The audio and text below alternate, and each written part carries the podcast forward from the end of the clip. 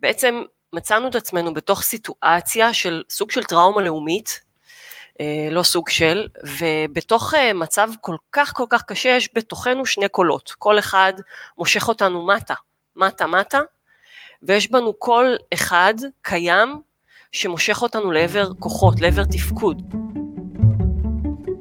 דוקטור טלי סטולובי מפתחת גישת styling therapy וחוקרת פסיכולוגיה של הלבוש.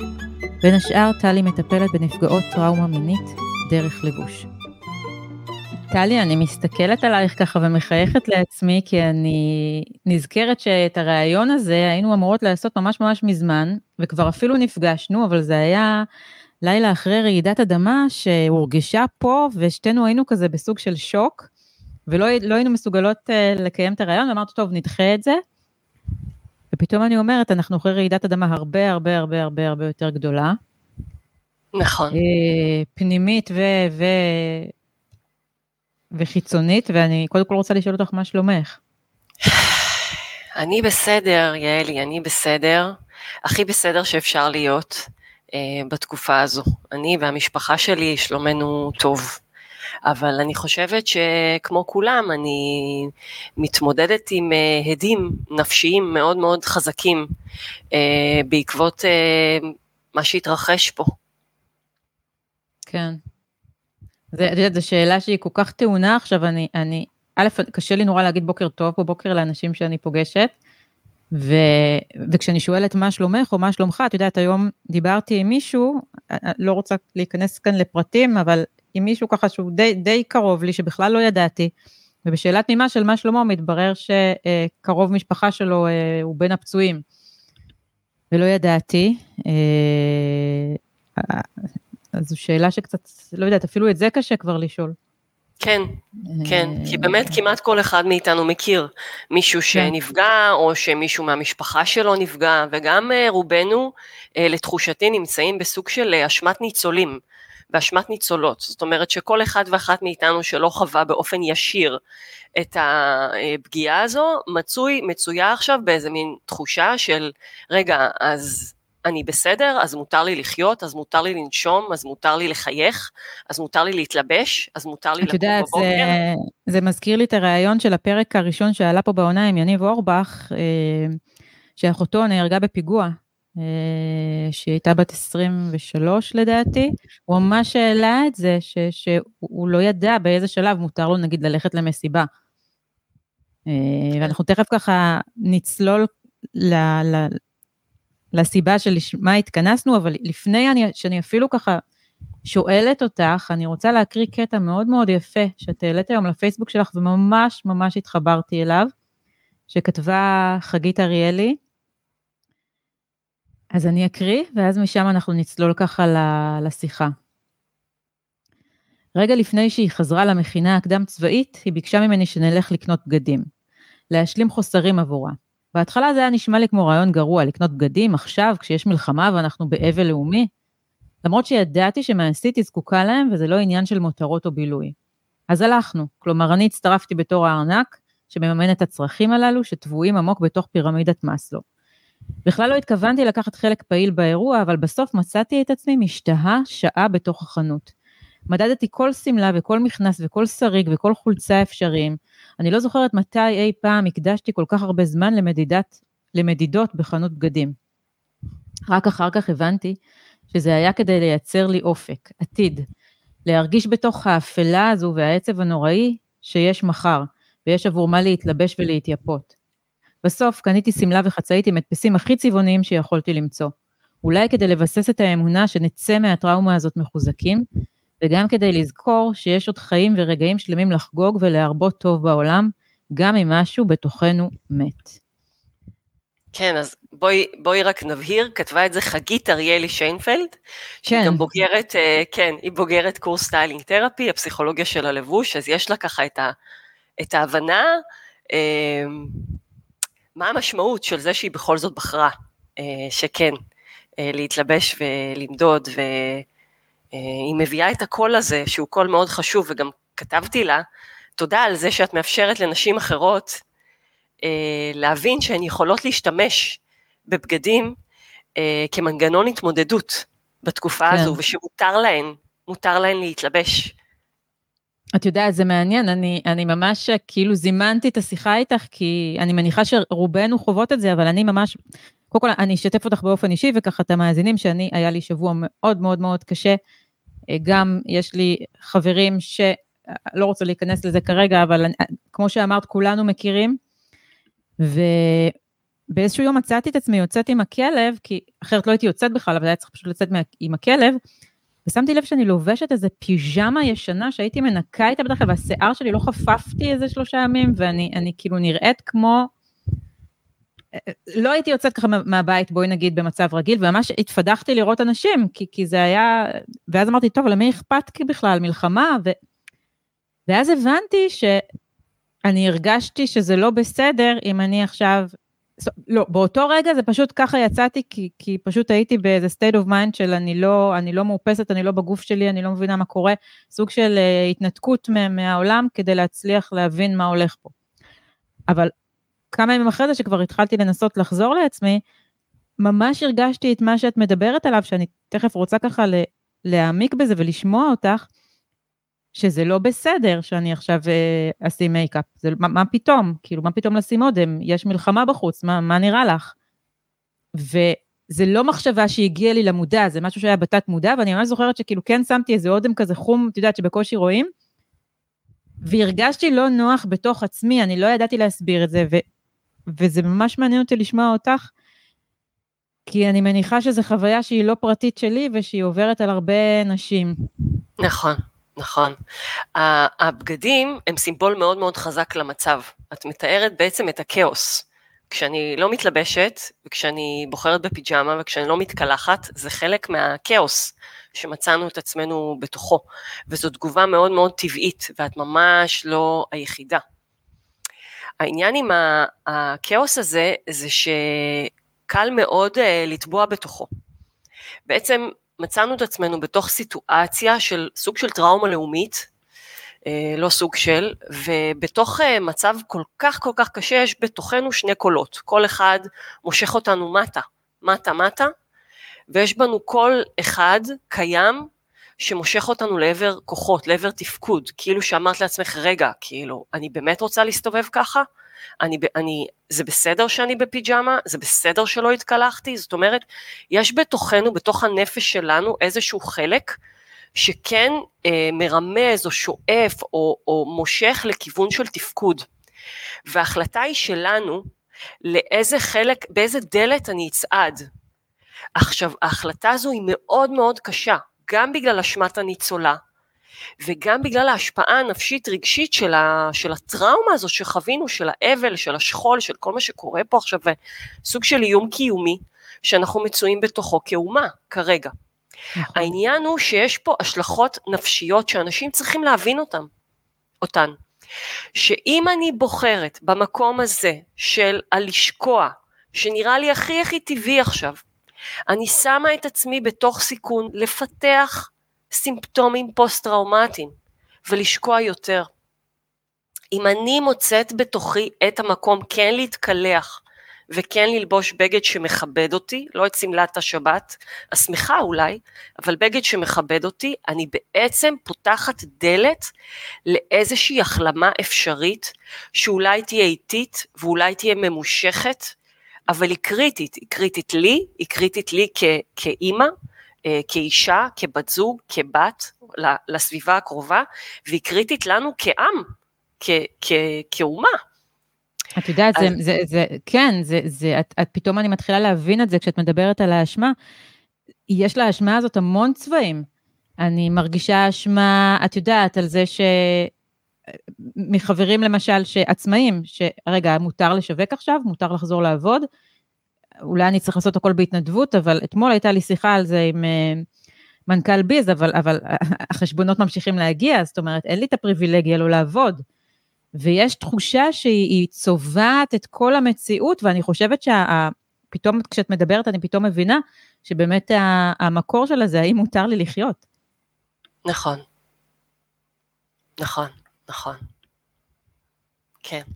אבל את יודעת, קורה דבר מאוד מעניין וחשוב, שברגע שאנחנו מבינות את הרגשות שלנו ומשיימות אותם לעצמנו, אנחנו יכולות לעשות איתם איזושהי עבודה. כן. וזה נורא נורא חשוב, ברנה בראון כתבה על זה ספר שלם, Atlas of the Heart, שהיא ממש מיפתה רגש, רגש, רגש, כל הרגשות שקיימים, כדי לעזור לאנשים להבין מה קורה איתי עכשיו, מה אני מרגישה. כי כשאני מבינה את זה, אני גם מבינה מה קורה בגוף שלי. כן. אני מבינה מה קורה בנפש שלי, אני מבינה מה קורה בהתנהגות שלי. ואז אני יכולה לאבד את הרגשות שלי, אחרת אני יכולה לצלול לתוכם וסוג של ללכת לאיבוד. אז מותר להרגיש את הדבר הזה, ואולי גם צריך להרגיש את הדבר הזה. גם אני מרגישה אותו. אני חושבת שכולנו מרגישים אותו. שאלה איך באמת, אה, זה קודם כל להבין, את יודעת, אם אני לא הייתי שומעת אותך, אני לא הייתי מבינה. נכון. ברגע שדיברנו ככה בטלפון, פתאום אמרת, פתאום נפל לי אסימון, ואני לא הבנתי מה קורה לי באותו הרגע. ואני גם נורא מבינה איך, איך זה יכול אה, להוביל, אה, אם, אם לא שמים לב למישהו שחווה דבר כזה, זה בקלות יכול באמת להטביע אותו בדיכאון. חד משמעית. אני ממש הרגשתי ככה, אני כתבתי על זה אפילו פוסט על ביצות העצב מהסיפור שאינו נגמר, שממש הרגשתי שביצות העצב שואבות אותי. ואת יודעת מה, אני פתאום רוצה לשאול אותך, האם, האם זה יכול להיות הפוך? זאת אומרת, האם אני כרגע בביצת עצב ואני עכשיו אתלבש ואתאפר ואשים בושם ואצא אפילו, לא יודעת, לחמש דקות לשתות קפה בבית קפה למטה, האם יש לזה השפעה חיובית על המצב הנפשי שלי? אם אני מתחילה תראי, הפוך. קודם כל, אה, השאלה היא, האם את עושה את זה כסוג של אה, מסכה מלאכותית, mm-hmm. או שבאמת מתוך מודעות לקול הזה בתוכך שמנסה עכשיו, שיש בתוכי עכשיו רצון לנסות, ואני הולכת על זה. ואולי זה ירגיש לי זר ומוזר להתלבש עכשיו ולצאת, אבל אני אעשה את זה, כי אני רוצה לנסות להיות שם, אני רוצה להתמודד. ואז בהחלט, כי הבגדים משפיעים באופן חזק על הקוגניציה שלנו, ועל הרגש שלנו, ועל ההתנהגות שלנו. כן. ולהבדיל אלפי הבדלות, הקצה השני זה הפיג'מה. יש את ה... קראתי לאחרונה, נתנו לזה שם, בלו פיג'מה סינדרום. כאשר אנשים בתוך הפיג'מות בבית החולים, mm-hmm. הדיכאון שלהם עלול להתגבר. כן. יש משהו בפיג'מה הזו שמסמל עבורנו, אנחנו קודם כל חשופות בטירוף בתוך פיג'מה, אנחנו פגיעות, אנחנו חשופות, אנחנו חלשות. כן, ראינו את זה לצערנו עם החטופות שחטפו אותן בפיג'מה, הכי חשופות ש... ו... ופגיעות שיכול להיות.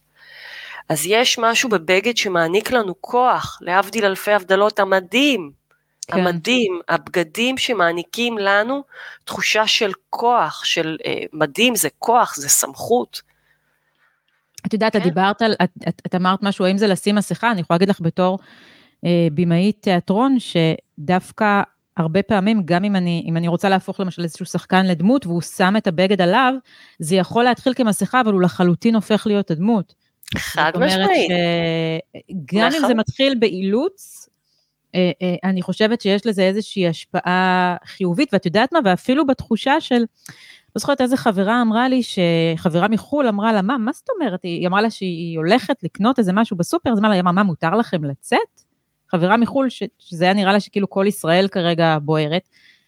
ואז היא אומרת, אנשים לא מצליחים להבין את השגרה ש, שלתוכה אנחנו נכנסנו. ואת יודעת, ואי אפשר לדעת באמת כמה זמן זה יימשך, אנחנו בעיצומו של האירוע, ואני מנסה ככה לשאול אותך, איך ה... ה... הידע הזה שלך יכול לאפשר, אה, אם את יכולה לתת כלים למי שכרגע מקשיבה, ואת יודעת, ואין לה שגרה, ולא יודעת, פיטרו אותה מהעבודה, אין לה כרגע, אין לה אפילו למה לצאת, איך אפשר להתחיל לייצר איזושהי שגרה שאני יכולה להמשיך לתפקד, כי, כי יש את המלחמה ויש את הנפגעים, אבל יש גם את, את מה שקורה בשוק העבודה. אני יכולה להגיד לך שגם אני, כרגע עצרו לי את העבודה, וגם 90 אחוז מהחברות שלי, אה, גם שכירות וגם עצמאיות, שהכל הכל הכל הכל נקטע, אז גם אין, אין לאן לצאת כל כך. כאילו, למה אני אמורה לצאת? אם, אם, קצת נכון, כמו אבל... שקרה לנו אז בקורונה, אז האם יש משהו שאת יכולה ככה לתת לנו כאיזשהו כלי ש, שיכול להוציא אותנו קודם כל מה, מה, מה, מה, מהתחושה הזאת של החוסר תכלית? כן, בואי, בואי, בואי נשתמש בדוגמה של הקורונה. בקורונה מה, מה היה? אנשים גם בחרו בפיג'מה, אנשים גם חוו איום קיומי. היום זה נראה לנו כמו משחק ילדים, אבל זה, להזכירך, היינו, היינו שם במשבר מאוד מאוד גדול. אנשים בחרו בפיג'מה, ואז עשו מחקר, וגילו שאנשים שעבדו מהבית בפיג'מה, דיווחו על בריאות נפשית נמוכה יותר, ירודה יותר, ביחס לאנשים שעבדו מהבית בבגדים של מקושרים לעבודה. כן. אז, אז זו דוגמה, כשאת שואלת אותי מה לעשות, תכף ניכנס יותר לעומק למשמעות הטיפולית של בגדים, כי לבגדים יש משמעות טיפולית, אבל ההתחלה היא מ, מלהבין את זה, שיש משמעות להתלבש, שלבוש זה טקס יומי מארגן, שאני כן. קמה בבוקר ומצחצחת שיניים ומה שזה לא יהיה, ומתלבשת, יש פה משהו שמשדר למוח שלי, אני בתפקוד עכשיו, ולא רק בתפקוד, אלא גם בשליטה. כי הדבר שהכי נפגע לנו בתוך uh, התקפת הטרור הזו שהתרחשה פה, זה תחושת השליטה והביטחון במציאות. עכשיו חשוב להגיד משהו, שבמציאות הנפשית לא באמת אני צריכה uh, סביבה בטוחה כדי להרגיש ביטחון. ביטחון זו תחושה פנימית, זה איזשהו מרחב נפשי שאפשר לייצר אותו דרך תפקוד. דרך עשייה. כשאני עושה דברים, אני תומכת בעצמי, נקודה. זה שאני הולכת ומתלבשת, בבגדים שמשדרים עבורי תפקוד, עשייה, יכולת, אני מגבירה את יכולת השליטה שלי, את תחושת השליטה שלי. וזה כן. מאוד מאוד מאוד חשוב. יואו, את יודעת, אני לא יודעת אם, אם, אם, אם זה נכון להגיד עכשיו, אבל זה עלה לי, אז אני אגיד, זה אסוציאציה מזעזעת, כן? באמת להבדיל אלף הבדלות. אבל פתאום כשאת מדברת, עלה לי, ואני משתפת, התמונות של הגטאות, שהלבישו את כולם mm-hmm. עם, ה, עם הפסים האלה, ואנשים בעצם איבדו את הזהות שלהם. נכון. כי הבגד הוא סוג של זהות, אז באמת, להבדיל אלף, אלף, אלף, אלף הבדלות, אבל אני פתאום מבינה את העומק של מה שאת אומרת, שכנראה שזה היה מתוכנן מצידם. זאת אומרת, למחוק את הזהות משפט. של אותם אנשים. לא רק זה, ברגע שהלבישו אנשים בגטאות בפיג'מות האלה, בעצם שללו מהם את כוחם. ברמה, את יודעת, כשאדם עירום, אה, הוא, הוא נמצא במצב הכי הכי פגיע, בגדים מסמלים כוח, היררכיה, מצב חברתי, סטטוס, בגדים הם דרך לתקשר עם הסביבה. כשלוקחים ממך את הבגד ושמים אותך בפיג'מה שמזוהה עם נחיתות, עם השמדה, עם וכו וכו, את, את בעצם נכנסת, כמו שאמרת, נכנסת לתפקיד הזה, את שם. כן. זה חלק מ, מהמצב הזה. זה כמו שהחיילים שלנו נכנסים למדים שלהם, ואני בטוחה שברגע שהם נכנסים למדים שלהם, הם מרגישים חזקים יותר. נכון, נכון. אה, אה, לא רק חזקים יותר, אפילו אה, אני חושבת שזה גם חלק מה, מהכוח, כי ברגע שאני שם את המדים, אני כבר לא רק אני, זאת אומרת, אני, אני בשירות נכון. המדינה, אני חייל, אני, יש לי תפקיד, יש לי משהו שהוא יותר גדול מהאני שלי. אז איך אנחנו, אני מנסה לקחת את, ה, את, את השיחה למקום... לכלים? את, לכלים, את רוצה שאני אדבר על כלים? כן, אוקיי. כן. אז, אז קודם כל בוא, בוא נבין שאנחנו בוחרות כן להתלבש, אוקיי? ואז נחשוב איך אני יכולה להתלבש בצורה שתתמוך בי רגשית. אז לבגד יש כמה מרכיבים, קודם כל יש לו צבע, וצבעים של בגדים משפיעים עלינו. יש צבעים שמעוררים, יש צבעים שמרגיעים. אני למשל היום לובשת כחול ולבן. בימים הראשונים לבשתי רק שחור. כן. עכשיו השחור הזה הוא שירת אותי, הוא שירת אותי, כי א', גם ככה הייתי בדיכאון, אוקיי? אבל הוא הדהד עבורי את האבל, הייתי צריכה להרגיש את האבל ולראות את האבל. והתאים לי השחור, הוא התאים לי, הוא שירת כן. אותי.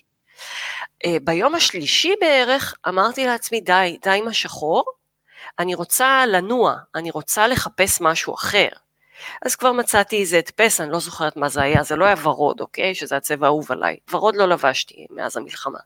אבל הנה היום אני לובשת כחול ולבן, ויש משהו בזה ש... אה, זה, זה, זה מדייק לי את התחושה שלי, זה עוזר לי לראות אותה, להרגיש אותה, זה עוזר לי גם קצת, אה, זה מה שאני קוראת לו להתלבש כמו שאני רוצה להרגיש. אני רוצה כן. להרגיש חוסן, אני רוצה להרגיש תקווה, אני רוצה להרגיש פטריוטיות, אז אני אעשה את זה. זה יכול להיות גם דרך טבעת, זה יכול להיות גם דרך חגורה, זה יכול להיות גם דרך גרביים מבחינתי, זה לא משנה. אז יש את הנושא של הצבע. יש את הנושא של המגע. המגע של הבגד על האור. הגוף שלנו עכשיו מגיב. למצב נכון. הנפשי שלנו. נשים גם כותבות, יצאו לי פצעונים, כואב לי פה, שורף לי פה, השיער שלי נושר. אוקיי, אני מתחברת לכל הנ"ל. אה, יש משהו בבגדים שהוא הרי קודם כל חוויה חושית גולמית. איזה בגדים אני בוחרת, שיהיה לי נעים על האור. איזה סוג של מגע אני מחפשת, איזה סוג של בד, האם אני רוצה בד רך, האם אני רוצה בד יותר נוקשה שעומד על הגוף, משדר לי אולי יציבות, האם אני רוצה בגד שהוא צמוד, כי נניח הבגד הצמוד אוסף אותי, יש בו משהו הדוק, יש נשים שאומרות לי זה אוסף אותי, זה נותן לי להרגיש את הגוף שלי. ויש כן. נשים שאומרות לא לא לא, תני לי רק את החמצן הזה, את האוויר שהבגד יהיה רחוק מהגוף. אוקיי, אז יש את הצבע, ויש את המגע, אה, את הנושא של הבד, יש את הנושא של הקרבה ריחוק, יש את הנושא של המשקל של הבגד. אני לא יודעת אם את מכירה, אבל יש את העניין של שמיכה כבדה. דיברנו קודם על הנושא של נפגעות טראומה מינית, ששמנו אותו בסוגריים, כן. אז נפגעות טראומה מינית מטפלים בהם באמצעות שמיכה כבדה. זאת שמיכה שהיא שוקלת 8 קילו ויותר, אוקיי? יש גם שמיכות של 15 קילו, ויש בתוכה כדורי זכוכית קטנים, וברגע שמניחים את השמיכה על הגוף, יש שם משהו בוויסות הרגשי, אה, החושי, סליחה, שמשפיע על קרקוע. בגד כן. יכול לקרקע, אני לא אלבש בגד של 8 קילו, בסדר? זה לא יקרה. אבל יכול להיות, ויש ימים, שאני צריכה בגד שהוא קצת יותר כבד. וזה מה שמתאים לי. ויש בגדים שאני צריכה בגד יותר קליל, יש את הנושא של קרקוע דרך בגד. אז מה שאנחנו פה מדברות עליו דרך הצבע והמגע והמשקל, נקרא ההשפעה של בגדים על ויסות רגשי. ויסות רגשי זה איך אני מנהלת את הרגשות שלי בתוך מצב עכשיו שהוא בלתי נסבל. שיכולים להיות גלים אדירים של רגש, גלים אדירים, שאלתי מישהי קרובה אליי, איך את מרגישה? אז היא אומרת לי, כרגע אני מרגישה עצב, חרדה, אה, תשאלי אותי עוד כמה דקות. זאת אומרת, יש משהו אה, כרגע מבחינה רגשית מאוד לא יציב. אז הנושא של הוויסות הרגשי, היכולת להכיר מה אני מרגישה עכשיו, מה אני יכולה לעשות עכשיו שיקל עליי. אז בגדים יכולים להיכנס בתוך המקום הזה, אפילו ברמה של להחליף בגדים באמצע היום. כן. אפילו ברמה של פתאום לשים ליפסטיק באמצע היום, שזה יכול להיראות הכי הזוי, הכי תלוש והכי רגע מותר לי בכלל לשים ליפסטיק, אבל כן, יש את הנושא של אפקט הליפסטיק. אפקט הליפסטיק זה איזושהי תחושה של כוח שנשים מרגישות ברגע שהן מורחות ליפסטיק, כולל בתקופת הקורונה. עכשיו מצאתי כן. מחקר חדש שעסק, אה, הוא חדש כי הוא בדק את תקופת הקורונה ומצא שלמרות המסכות נשים כן מרחו ליפסטיק.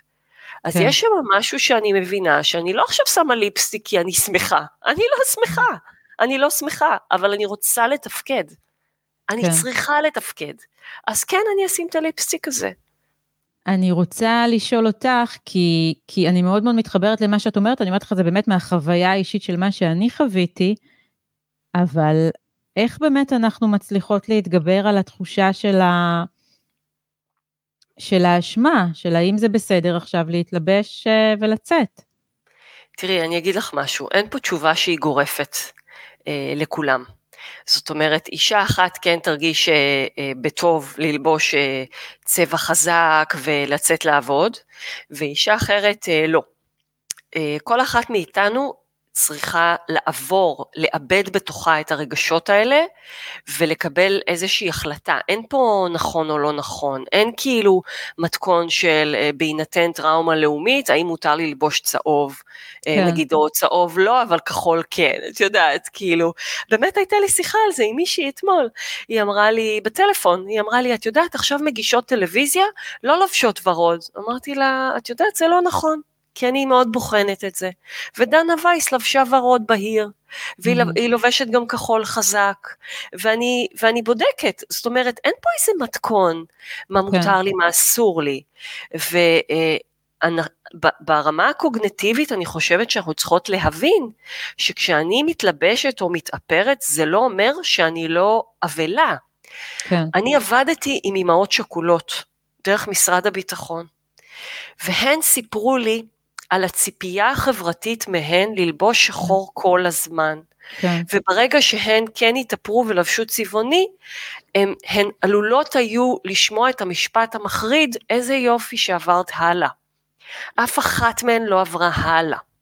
אבל הנפש שלהן, והן תיארו לי את זה בקבוצה שהעברתי להן, הנפש שלהן הייתה צריכה לצאת מהשחור הזה, הן היו צריכות את הצבע. אז יש משהו שאנחנו חייבות להבין, זה שאני מתלבשת ומתאפרת זה לא אומר שהלב שלי לא שבור. הלב כן. שלי שבור, אבל הנפש שלי בוחרת להתמודד. וואו, זה ממש, אה, את מדברת ואני ככה חושבת וחושבת וחושבת, זה, זה ממש ממש מרתק, כי ככל שאת יותר מדברת, אני ככה מבינה עד כמה זה עמוק, ועד כמה זה דברים שאנחנו לא מודעים אליהם בכלל, ועד כמה צריך כל הזמן לכתוב יומן רגשות, ולראות מה אני מרגישה, ו... ו, ו את מדברת ונופלים לי לא אסימון אחד, אלא עשרות אסימונים. סתם דוגמה, עכשיו דיברת על זה, וחשבתי, טיילתי עם הכלב בבוקר, פה יש לי מתחת לבית אה, אה, מרכז כזה, ויש חנות בגדים, והם החליפו את כל החלון ראווה של חנות הבגדים לכחול לבן. וזה מה זה מילא אותי שמחה? כאילו הסתכלתי ואמרתי, יואו, איזה יופי, הכל כאן כחול לבן, אפילו לא ידעתי למה אני שמחה. כן. ואני אני, אני פתאום מבינה, ו, וגם פתאום נורא התחשבתי ללכת לקנות אה, טליון של מגן דוד. כן. וזה הכל באופן לא מודע, את יודעת, אני חושבת, וואו, איזה יופי, אני רוצה לקנות מגן דוד, ופתאום אני גם מבינה שגם משהו בכחול לבן הזה ובמגן דוד גורם לי, באופן תת-מודע, לחוש שוב את התחושה של הביטחון והגאווה הלאומית הזו. שפתאום התערערה לי, וכמו שאמרתי בתחילת השיחה, הייתה, אני חוויתי רעידת אדמה, ממש, פנימית. בטח, בטח. תראי, את קודם כל דיברת פה על התרפיה שיש באסתטיקה. כשאנחנו מסתכלות על משהו אסתטי ויפה, אנחנו חוות חוויה שהיא תרפויטית. יש אפילו yeah. כן. תחום שחוקר את זה שנקרא נוירואסתטיקה, של איך אסתטיקה משפיעה עלינו. אז זה דבר ראשון מה שראית. מעבר לזה הסימבול של הצבעים, ומה שהסימבול הזה עורר בך. אחר כך דיברת על המגן דוד כסמל, וחשוב להבין שסמלים עוזרים לנו להפיק משמעות, והם גם משפיעים עלינו רגשית. אנחנו צריכות סמלים, אנחנו צריכות טקסים. אני הלכתי ביום השלישי ושמתי על עצמי צעיף של סבתא שלי. כי הייתי צריכה להתחבר לסבתא שלי, כי סבתא שלי שרדה את מלחמת העולם השנייה, כן. והייתי צריכה להתחבר אליה. אז אז יש משהו, והצעיף הזה הוא, הוא הסימבול שלי. אה, אז אה, אנחנו זקוקות לזה, ובאמת להשתמש בדברים האלה. זה כלי מאוד מאוד חזק. להשתמש, להשתמש בסימבולים כדי לתת לנו משמעות וכדי להשפיע עלינו רגשית, כי כן, אנחנו צריכות להיות אה, חזקות.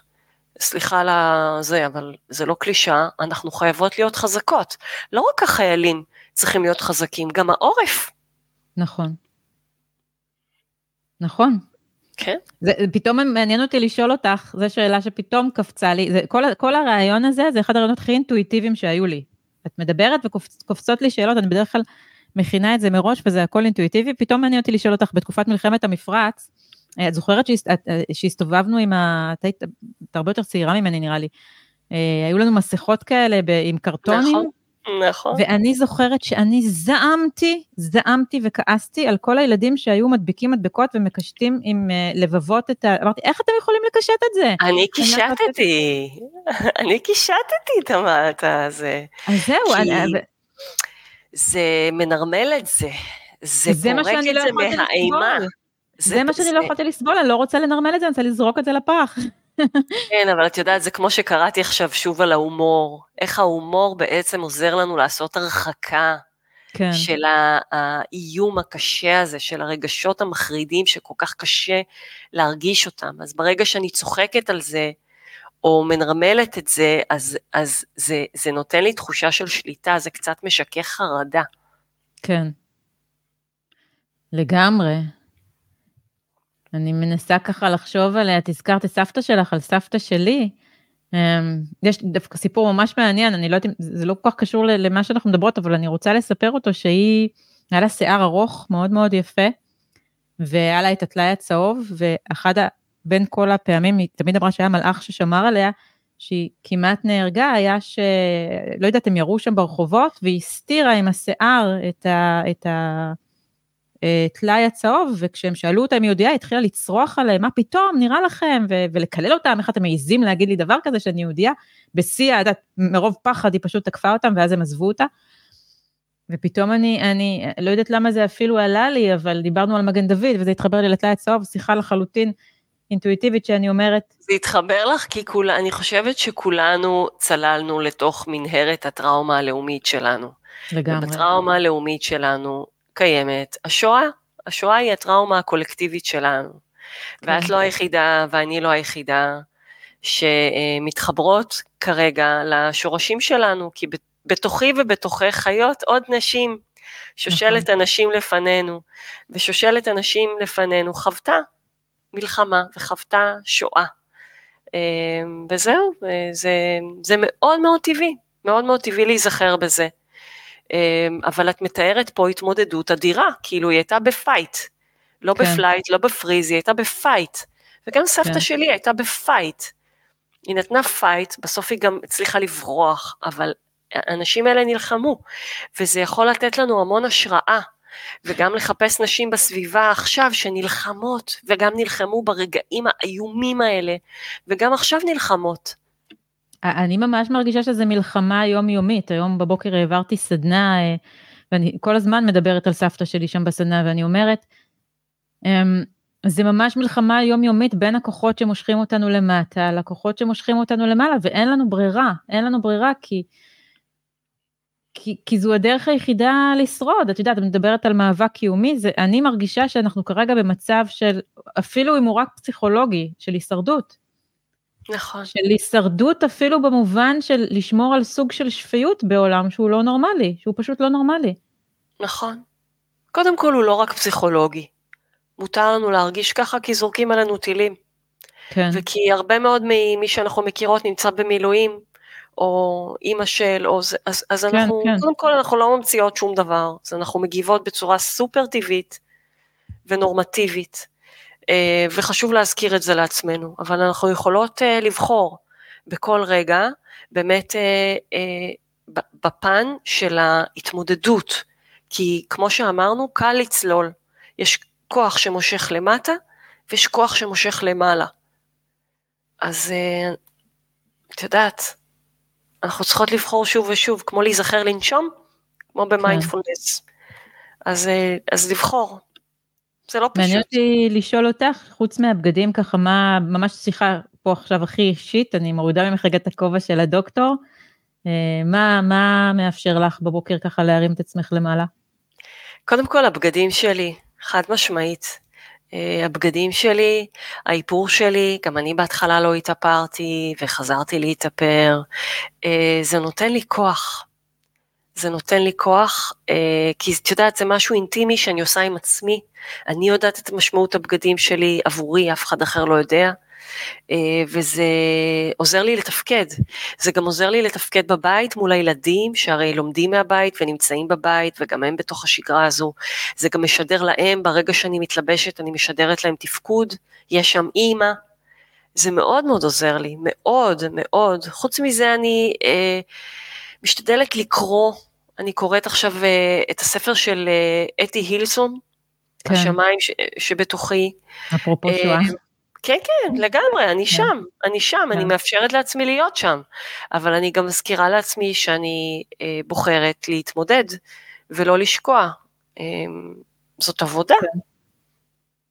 את יודעת, אני חושבת שדווקא העניין של, ה, של השואה, אני לפני כמה שנים, את דיברת ככה על השושלת של האימהות, ממש לפני די הרבה שנים חלמתי שסבתא שלי כבר אחרי שהיא נפטרה, אה, מדברת איתי, והיא אומרת לי בח, בחלום שם, אל, אל תיבהלי מהחרדות שלך, הם לא רק שלך, אני הורשתי לך אותם בגנים. זה גנים מהשואה. ואז קראתי כמה זמן אחרי, שבאמת עשו מחקר וגילו שיש איזשהו אזור במוח של דור שני ודור שלישי, שהוא פגוע באותה מידה כמו של הדור שחווה את השואה, אבל מצד שני, כשחשבתי על זה השבוע, אני חושבת שהם גם הורישו לנו את, ה... את הכוחות.